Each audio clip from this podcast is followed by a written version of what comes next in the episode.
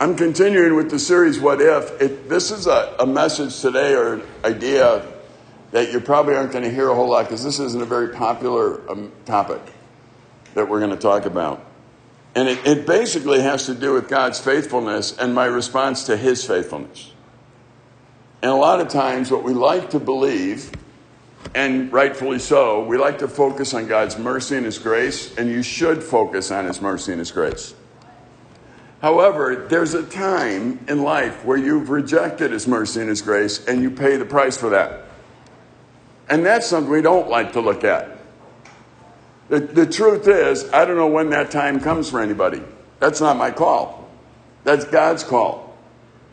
But, but what we need to understand is that God is patient. Indeed, he is. But he isn't tolerant. See, it's not, he'll never say what you do is okay if it's not okay. So that's tolerance. But he's patient, hoping you understand what you need to do to change. The question I have, what if God decides to move on without us? What if, what if that happens in life? What if he looks at us and says, you know what? I've given you opportunity after opportunity after opportunity, and you have not taken it. So, you know, regardless of Dave Wager's response to God, he's going to be God. So he will be God with or without me. And there comes a time where if I'm not listening to him, he says, fine. I guess I'll go on being God without you. And and that's a penalty in my, for me, not for God. God never gets penalized. I do.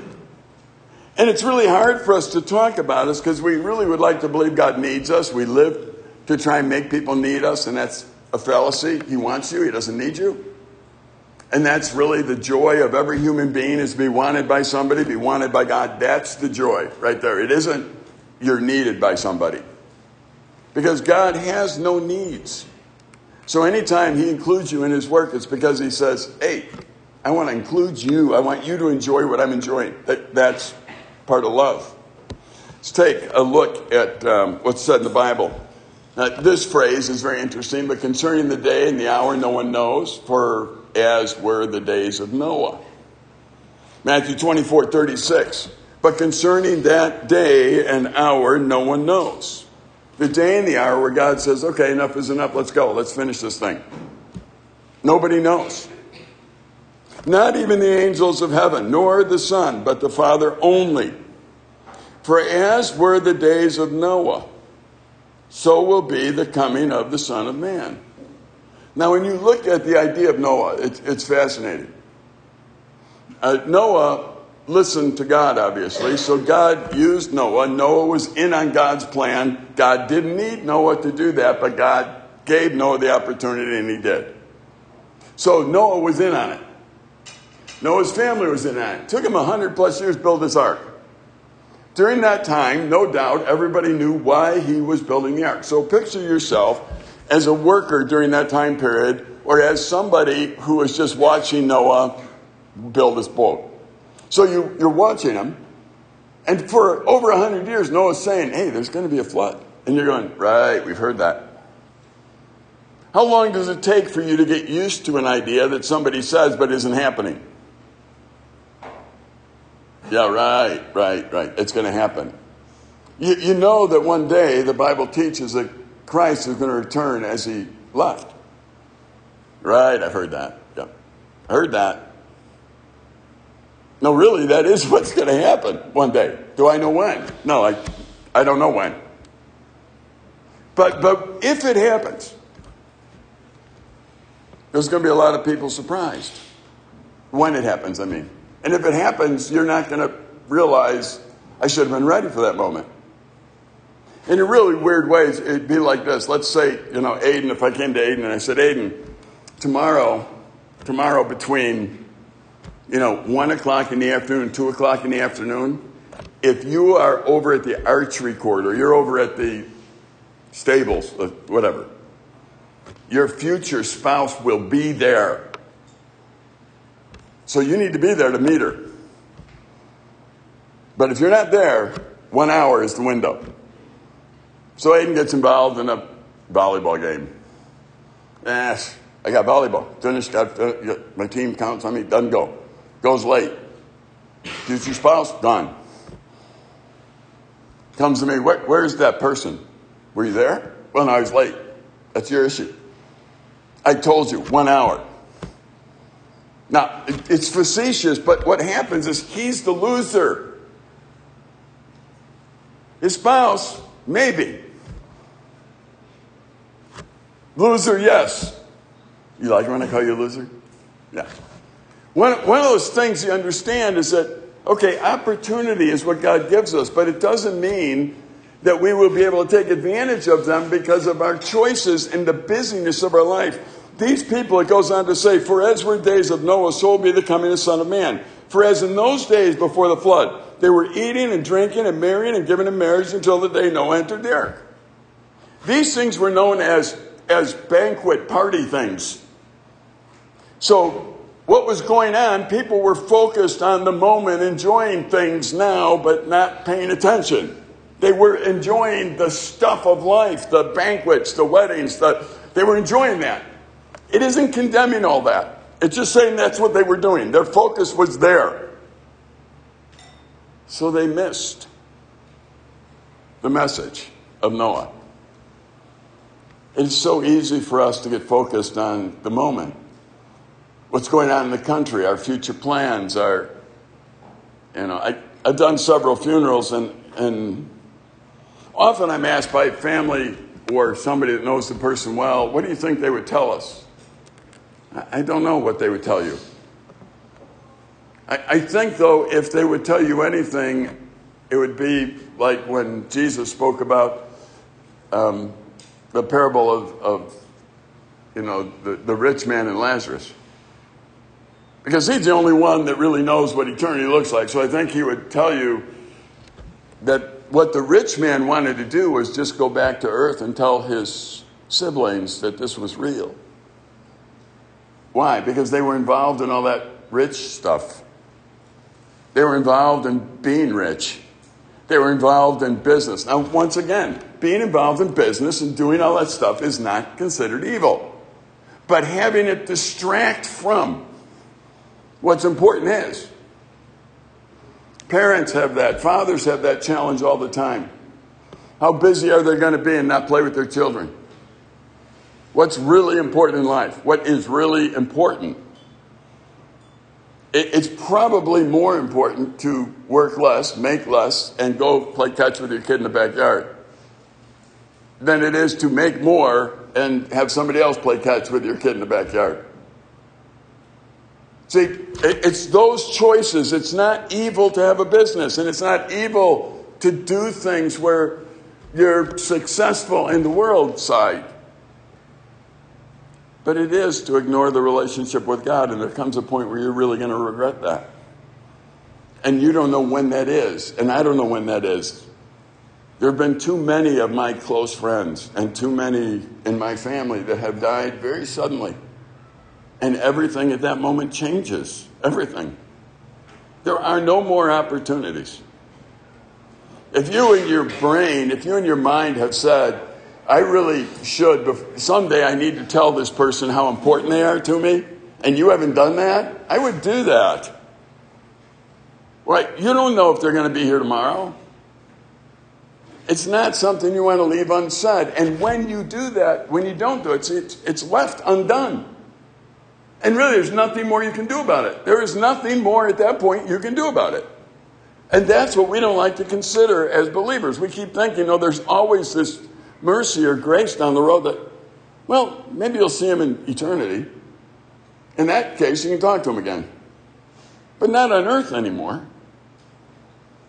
It's, it's very important that if you have something to talk to somebody you care about, you, you talk to them about it. See, in that day, they were busy, they were eating, they were drinking, they were marrying, giving in marriage. Verse thirty-nine, and they were unaware until the flood came and swept them all away. So will be the coming of the Son of Man. They seemed to be unaware of the fact that there was a flood coming. Even though Noah was preaching that there was a flood coming, they were unaware of the fact that there was a flood coming. You ever think about how brilliant that is? There's a lot of people that are unaware that God said there's going to be an end to this physical life. And then when the end of the physical life comes, they're surprised, even though they were told that's what's going to happen. They were unaware until the flood came. Verse forty-one, or forty, forty. Then two men will be in the field, one will be taken, one left. Two women will be grinding the mill, one will be taken, one left. Therefore, stay awake, for you do not know on what day your Lord is coming. Very simple message. Look, you know what the truth is, so act like you know what the truth is and live like you know what the truth is. Why? Otherwise, you're going to be very disappointed. Because there comes a time where your opportunities are done. And you might not hear that a lot because we don't want to stress the fact that that happens. We want to stress God's mercy, rightfully so. We want to talk about his grace, rightfully so. But there's this moment where you've ignored him long enough. And there's really nothing you can do about it now. And some might say, I don't like that. It, it doesn't matter. Opportunities are going to end. Jeremiah seven nineteen. And is, is it I whom they provoke, declares the Lord? Is it not themselves to their own shame? This verse, if you look at it, basically God is saying, look, am I the one that they're hurting or destroying opportunities for? I'm not the one. God's, I'm going to be God regardless of what you do. I am going to be the one in charge of the universe, and I am going to extend my mercy and grace. I am going to still be the one who makes the sun go up and down, regardless of what you do. So if you think you're hurting me, you're not. You're hurting you. It's, it's a real simple premise. Through the years, unfortunately, there's been people here at camp we've had to send home for various reasons, and almost all of them, if, if I get involved in it, and the, well, Dave made me go home. And I look at him, I didn't make you do anything. You didn't want to listen, so you chose to not be here. I mean, that's that's all. It's not me. You came here, you understood. Here's what we do. You don't want to do this. So my question is, why are you here in the first place? Go home. Because you're not doing what we're here to do. Go somewhere where they do what you do, whatever it is. Go there. I want to go somewhere where the world revolves around me. There is nowhere. But go find one if you can. But it's just not here. Now, again, it sounds so harsh. No, that's that's what reality is. That, that's just right. And so what you want to continue to do is adjust to reality. Ignoring God is really the worst mistake a person can make.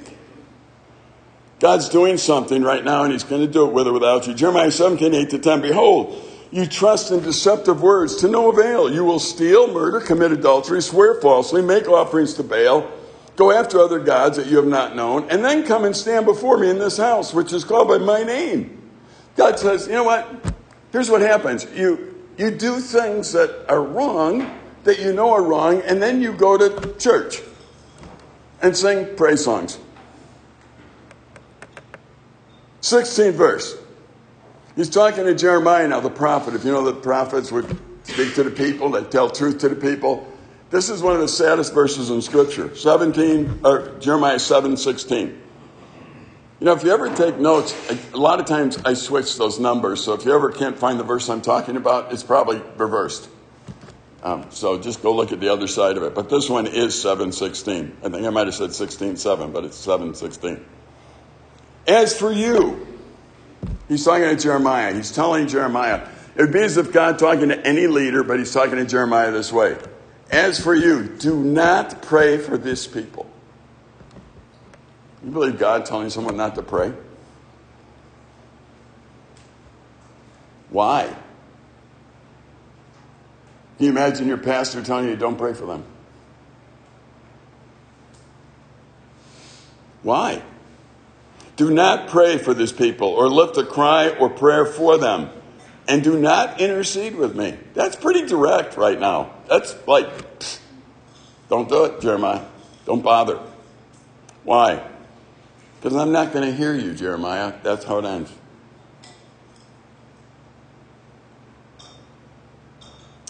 Goes on a little later. For the day I brought them out of the land of Egypt, I did not speak to your fathers com- or command them concerning burnt offerings and sacrifices, but I gave this command to them. Obey my voice and I'll be your God. He's basically saying, you know what the people have done? They've replaced this relationship with me with all these sacrifices, rules. The command I gave them was to not abandon me, to love me. But they have. You know, if you want to live your life without God and then you run to God and ask him to bless you, I'm telling you that's a wasted prayer.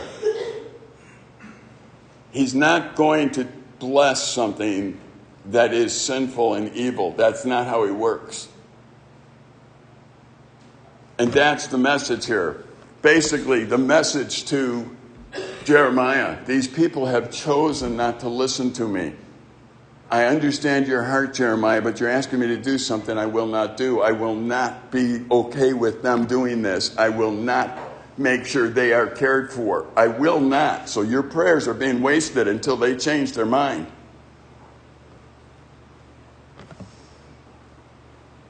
Isaiah one fifteen, Isaiah the prophet gets a similar message from God in, in the first chapter, the fifteenth verse. It says, when you spread your hands, when you pray to me, I will hide my eyes from you. God said to him, wow. Even though you make many prayers, listen what God says next. I will not listen.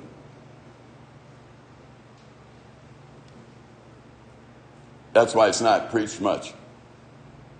Because it's really hard to grab, because what we would like to do is say, no matter what happens, if I pray, you know, I'm very important in this process.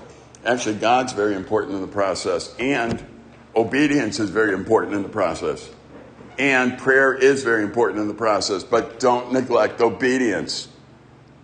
If you're going to neglect obedience and you're going to pray, you're wasting your words until you realize who God is and you align your life with him.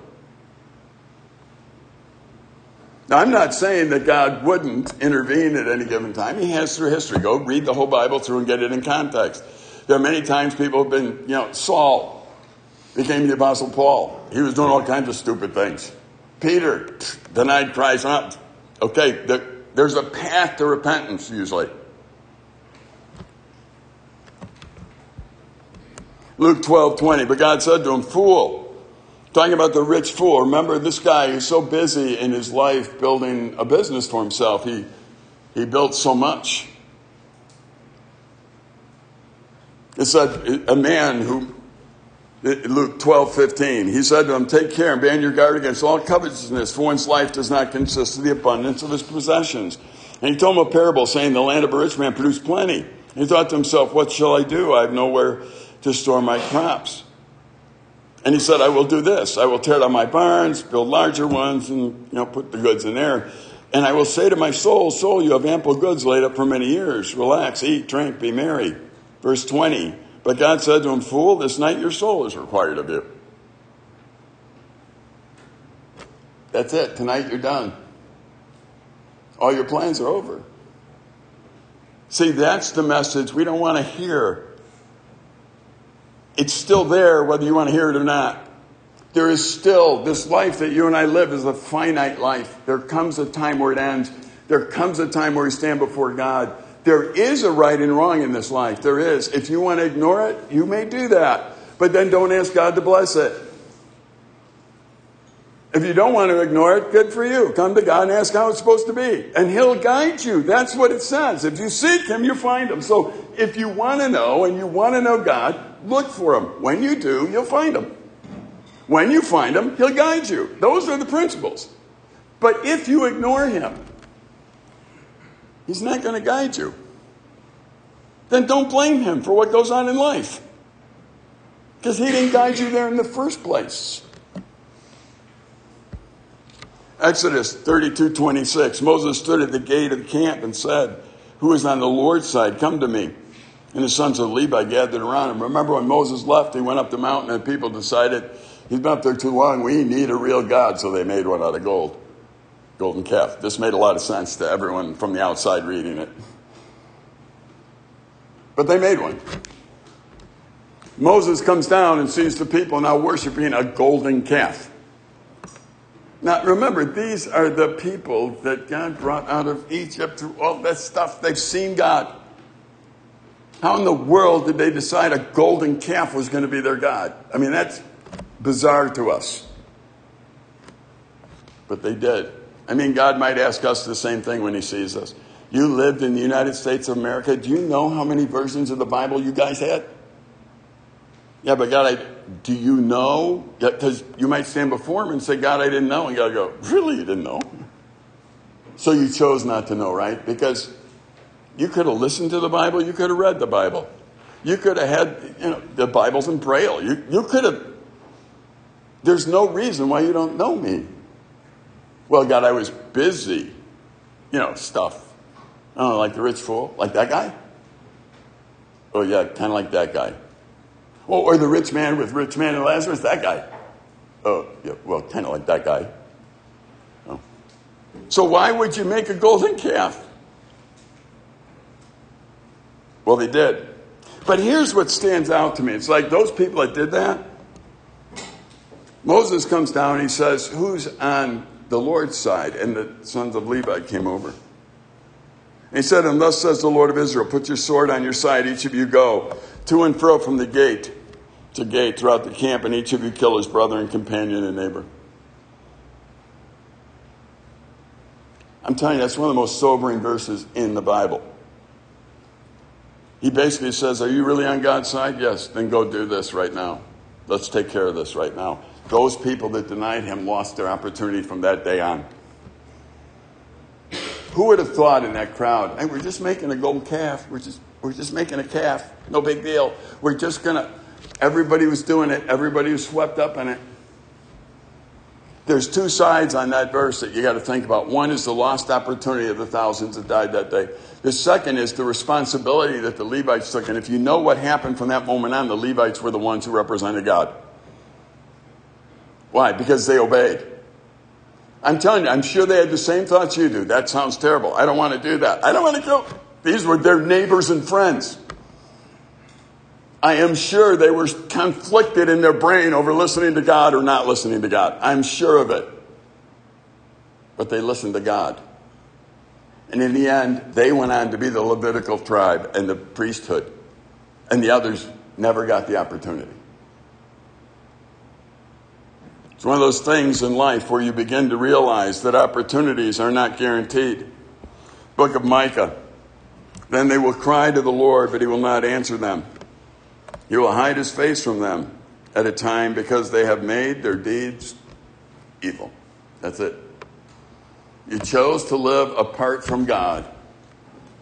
Then you play the game, the religious game, and come to him and ask him to bless you and help you in life. And God says, those two don't go together. If you really want me in your life, then act like you want me in your life. Not just religious act, really do it. I really don't want Linda to act like my wife. I want her to be my wife. And in being my wife, she will act like my wife. Does that make sense? It's not like just, here's the rules, here's how you act like a wife. Here, here's how you do it.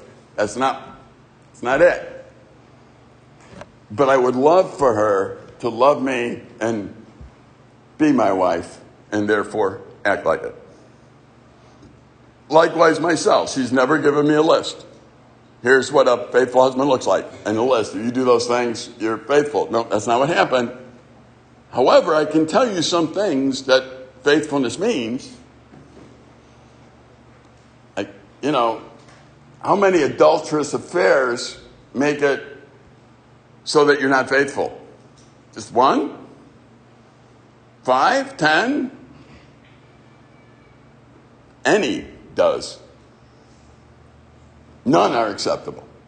So I can give you a list if you want it, but here's what I know for sure. If I really love Linda and I really want to be someone who has the blessings that God has for us in marriage, I'm going to act a certain way within the context of what God has said. When I do that, I can expect a certain result. Oh, you know, God doesn't say your life will be easy. He said you'll get persecuted, people hate you. I understand that.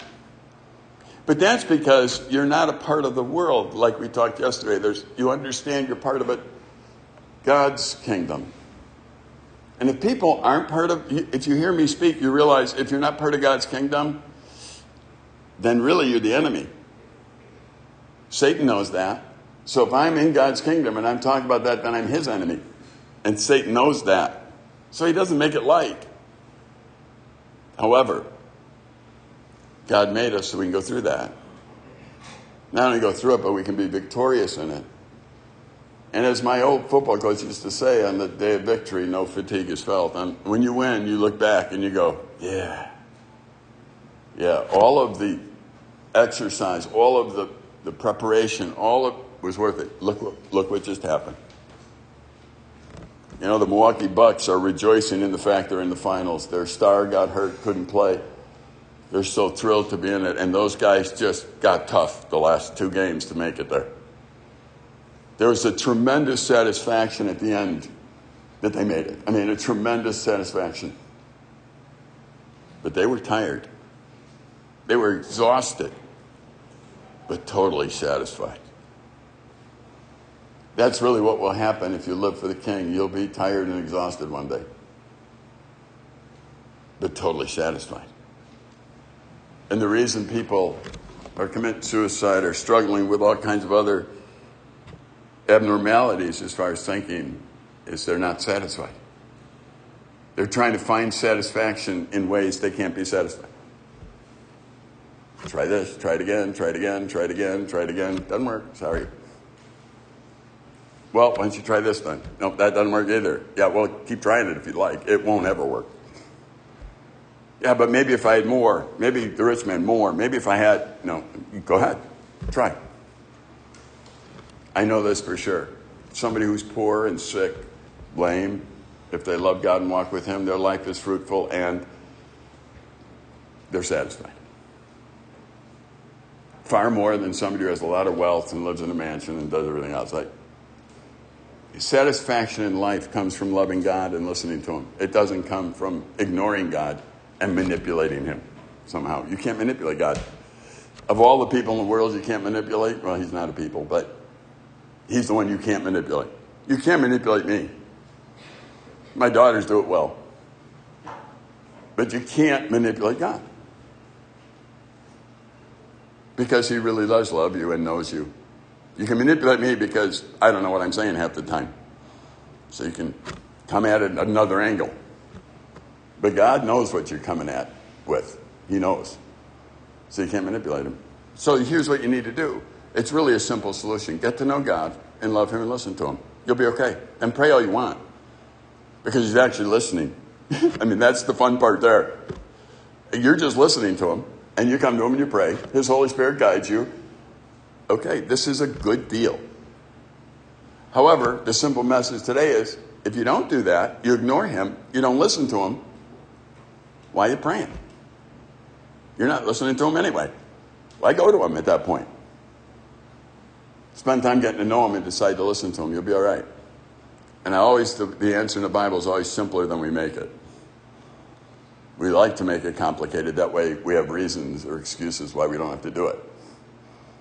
And it's not that hard. Get to know God. Obey him. You'll be fine. Ignore him. You will not be fine. You can go through these passages, right? There's a lot more in the Bible that tells you about God's character. But remember, in our society where we worship tolerance, God has never been tolerant. He is patient, which means he's watching you grow and develop and change. So that's why you don't get struck with lightning bolts a lot, because he realizes you're going to change. But tolerant, the minute you come to God and say, I want you to accept my sin as normal, God will go, sorry, there's there's the line right there. Not doing it. Why? Because I didn't make you to live that way. You'll never be okay. So don't blame me for the disasters in life if you're not going to listen to me. Hope that makes sense. Father, again, thank you that we could meet this morning. Thank you for the freedom we have in our country to still do this kind of meeting. I pray again that your Spirit work in each of the hearts of each of the staff members here. Keep them safe. Allow them a great day uh, serving the people that are here, serving you. In Jesus' name we pray. Amen.